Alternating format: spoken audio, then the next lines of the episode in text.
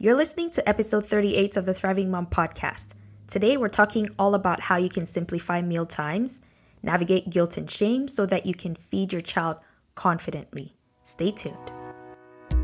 Welcome to the Thriving Mom Podcast, where we invite mothers and mothers at heart to think outside the conventional beliefs about motherhood, nutrition, and raising healthy kids.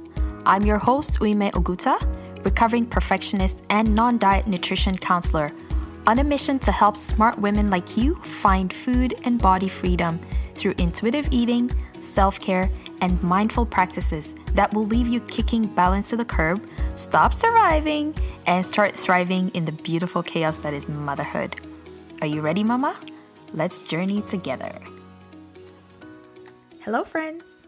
Welcome to another episode of the podcast. It's Uyime here, and I'm so glad you could join me today. Today's episode is going to be packed, so we're just going to get straight to the point. But before we do so, I have an exciting opportunity that I'd love to share with you because it ties in so well with today's podcast episode. I'll be running a three-week boot camp in August for moms who struggle with mealtime anxiety when it comes to feeding their kids. Mealtime anxiety is a type of anxiety that most moms experience before, during, and after meals. You know what I'm talking about. The cause? Usually it's trying to get their kids to eat a healthy and nutritious meal. I see you in my D Ms and I talk with you about this. So I've taken what I've used to help my clients get great results when it comes to feeding their kids, and I've really drilled down to help you get the same results, spending less than an hour a week over three weeks. This boot camp will help you go from feeling overwhelmed and stressed out about mealtimes to empowered and capable of raising healthy, confident eaters. The best part? No willpower, no yelling, no punishment. Now, all you need is less than one hour a week to complete the audio and video lessons, which will be delivered straight to your inbox. I'll show you how your thoughts lead to the stressful experience you have and anxiety around meal times. Then we'll get to work on creating a strategy that will help you stop freaking out about candy, stop you from Google searching kid-friendly meals, and frankly, have more days when meal times with your kids is actually something you look forward to. Does this sound like fun? You don't need an extra time in the kitchen. You don't need any fancy gadgets or fancy lists.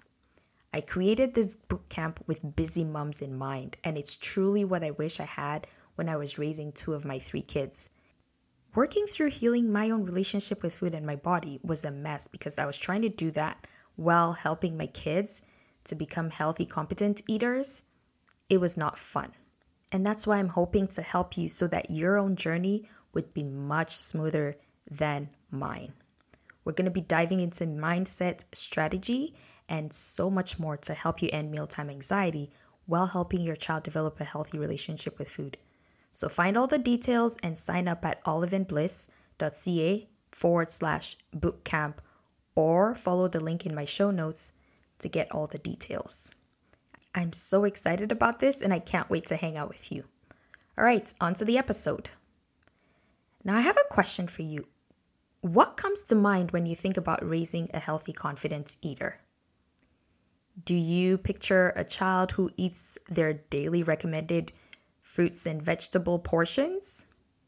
Perhaps a child who eats only healthy and good foods. I'm using those two in quotes because you know what I think about those. What about a child who is not fat or thin?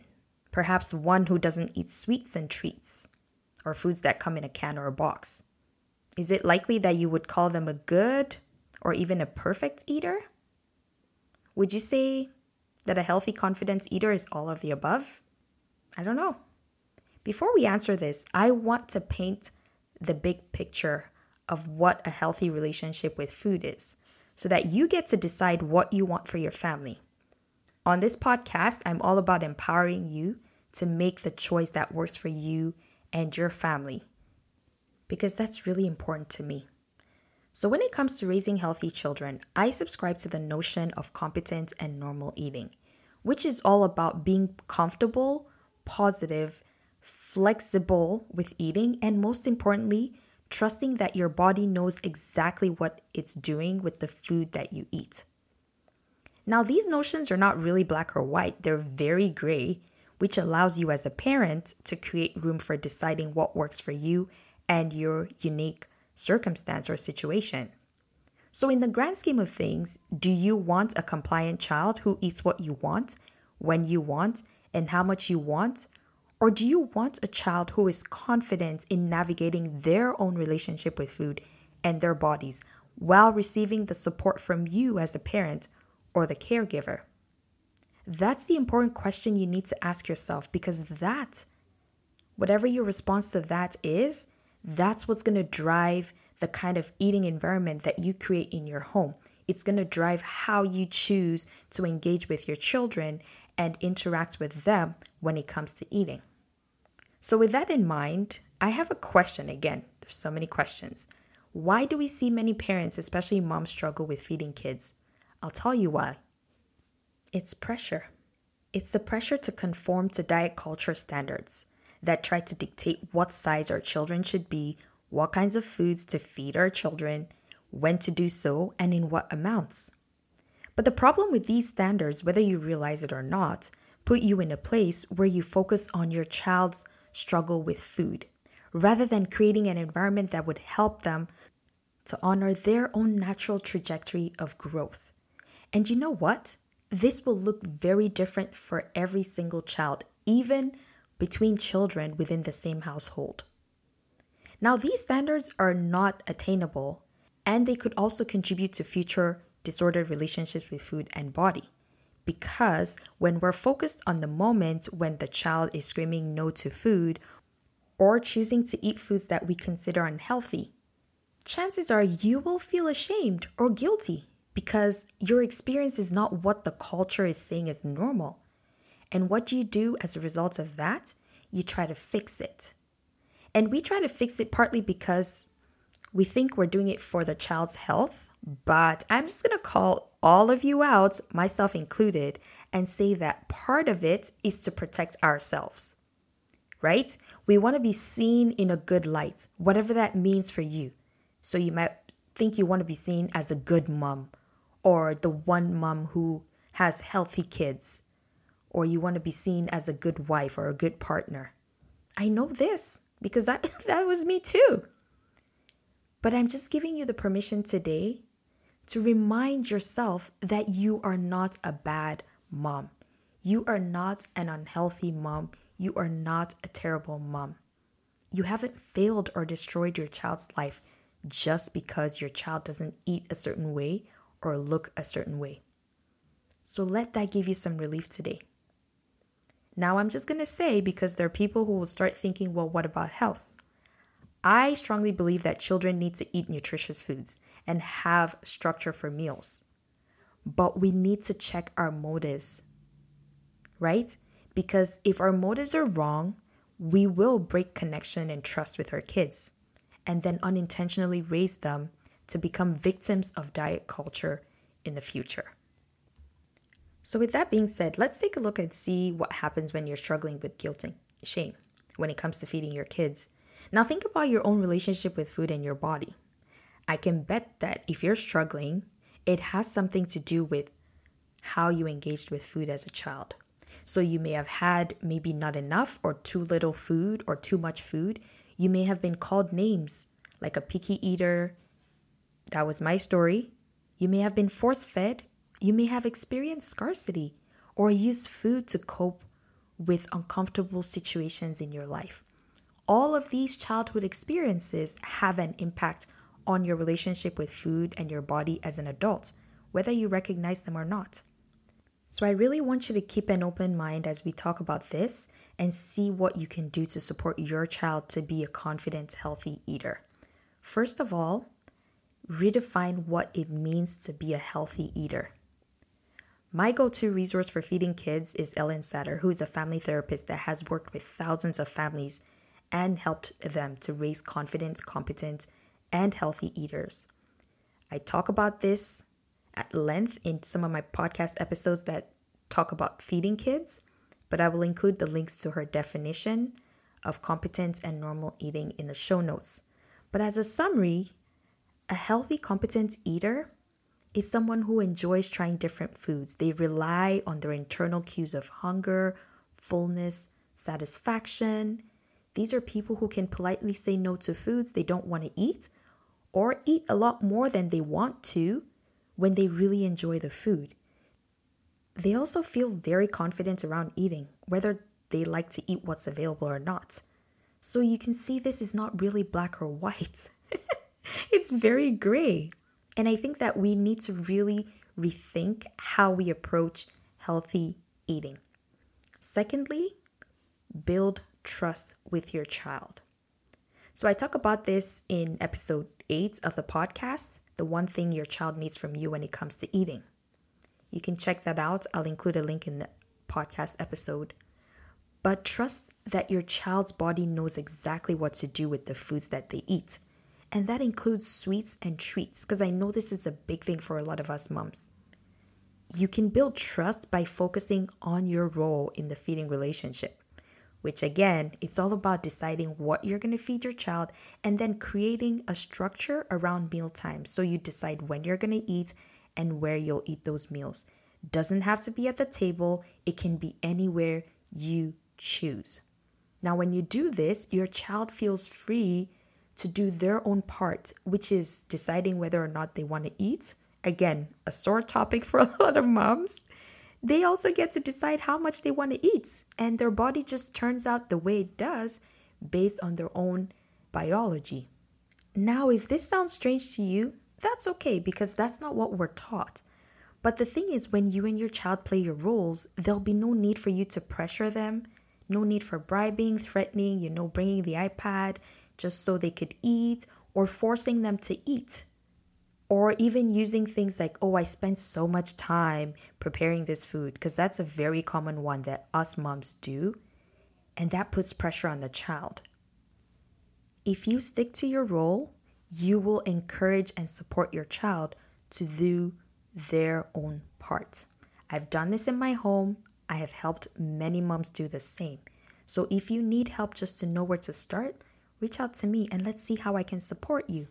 Again, we're focusing on the grand scheme of things rather than what the struggle is right now. We're focusing on solution, not the problem. So number three, you want to focus on connection and pleasurable experiences around food. I know, very strange, but it works. Pleasure has been shown to help people feel satisfied and content, because when they eat what they really want in an environment that's peaceful and inviting, they find that it just takes the right amount of food for them to decide they've had enough, which for the most part is sometimes they can eat more, other times they can eat less. And I find it really interesting because once my clients start to give themselves permission to eat their previously forbidden foods, and they focus not only on hunger cues, but also how the food gives them pleasure and satisfaction, they find that they eat way less of those previously forbidden foods. It's like, eh, I don't feel like eating that much anymore. And other times they eat more, but they're fine with it. And the same thing happens with their kids, which is always really funny because they always have this surprised look like, I can't believe I've been struggling all this while if I had just done this. So again, it's about creating that safe space that will allow the child to feel supported enough to just show up as they are, because that's what we want. We want connection. We want to support our kids. So the next thing you can do is to let go of unrealistic standards and expectations about what it means to raise a healthy eater. Just say no. No to your mom and her friends from church who think they know everything about feeding kids. No to your friend who keeps telling you how you should be feeding your child.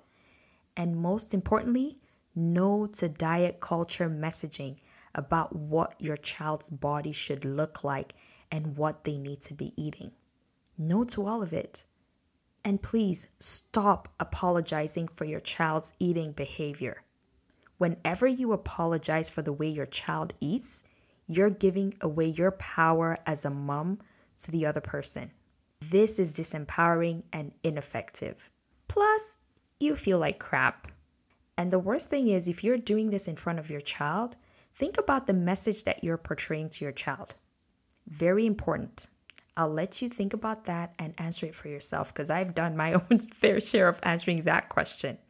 Health is so much more than food, as my mentor always says. And a child who is compliant and disempowered when it comes to food and their body, trust me, they're certainly not thriving mentally or emotionally. And chances are they might end up subscribing to diet culture messaging as adults. So the last thing I'm going to say is address your own relationship with food and your body. Now, the reason a lot of us seek help when it comes to healing our relationships with food and our body is because of our kids. And chances are that because of the way they eat, their eating behaviors, that tends to trigger a lot of our own struggles, whether it be with food or our bodies. And it brings it to a place where we're, we're thinking either, oh my goodness, this is what I'm doing, I'm going to destroy my child, or we're just wondering what in the world is going on. So if anything I said today makes you feel anxious, uncomfortable, sad, even mad, or any other kind of way, this is a good thing. It means that there's room for you to explore your own relationship with food and your body. So rather than ignore it, I'm inviting you to lean into that feeling and see what's going on. First, you can just think about what I've said. What is it that I've said that's causing you to feel the way you do? Then ask yourself where your own beliefs about health and what it means to feed your child came from, right? Is it because of the way you were brought up? Is it because of your own experience with diet culture? There's so many factors that can go into creating that feeling that you're having. So really lean into it and explore it. You can choose to keep believing those thoughts and having those beliefs or not. That's your choice. Like I said earlier on, this podcast is all about empowering you to know that you have a choice, because sometimes a lot of us don't even know that we have choices. So here's your permission to lean into that and explore it further. If you need help to navigate this experience, I would love to support you with my free Food Freedom Guide. It walks you through simple things that you can do now to help you start to gain food freedom. You can find it at oliveandbliss.ca forward slash food freedom. And don't forget to sign up for that boot camp so that you can get support from me at a fraction of my coaching costs. So there you have it, my friend. Five ways you can simplify meal times, let go of guilt and shame when it comes to feeding your child, and feel confident doing this. I really want you to take this in and embody it, because it'll make your life so much easier. Trust me. Now, I'd love to know your biggest takeaways, so please send me a D M on Instagram or Facebook. I'm at Olive and Bliss Wellness. If you're looking for more support, check out my website olive and bliss dot c a for all the details about how you can work with me. And lastly, please share this with your mom besties. Together, let's help other moms simplify meal times and just minimize or end mealtime anxieties. Thank you so much. I hope you have an awesome week ahead, and until next time, simplify your meal times and keep thriving.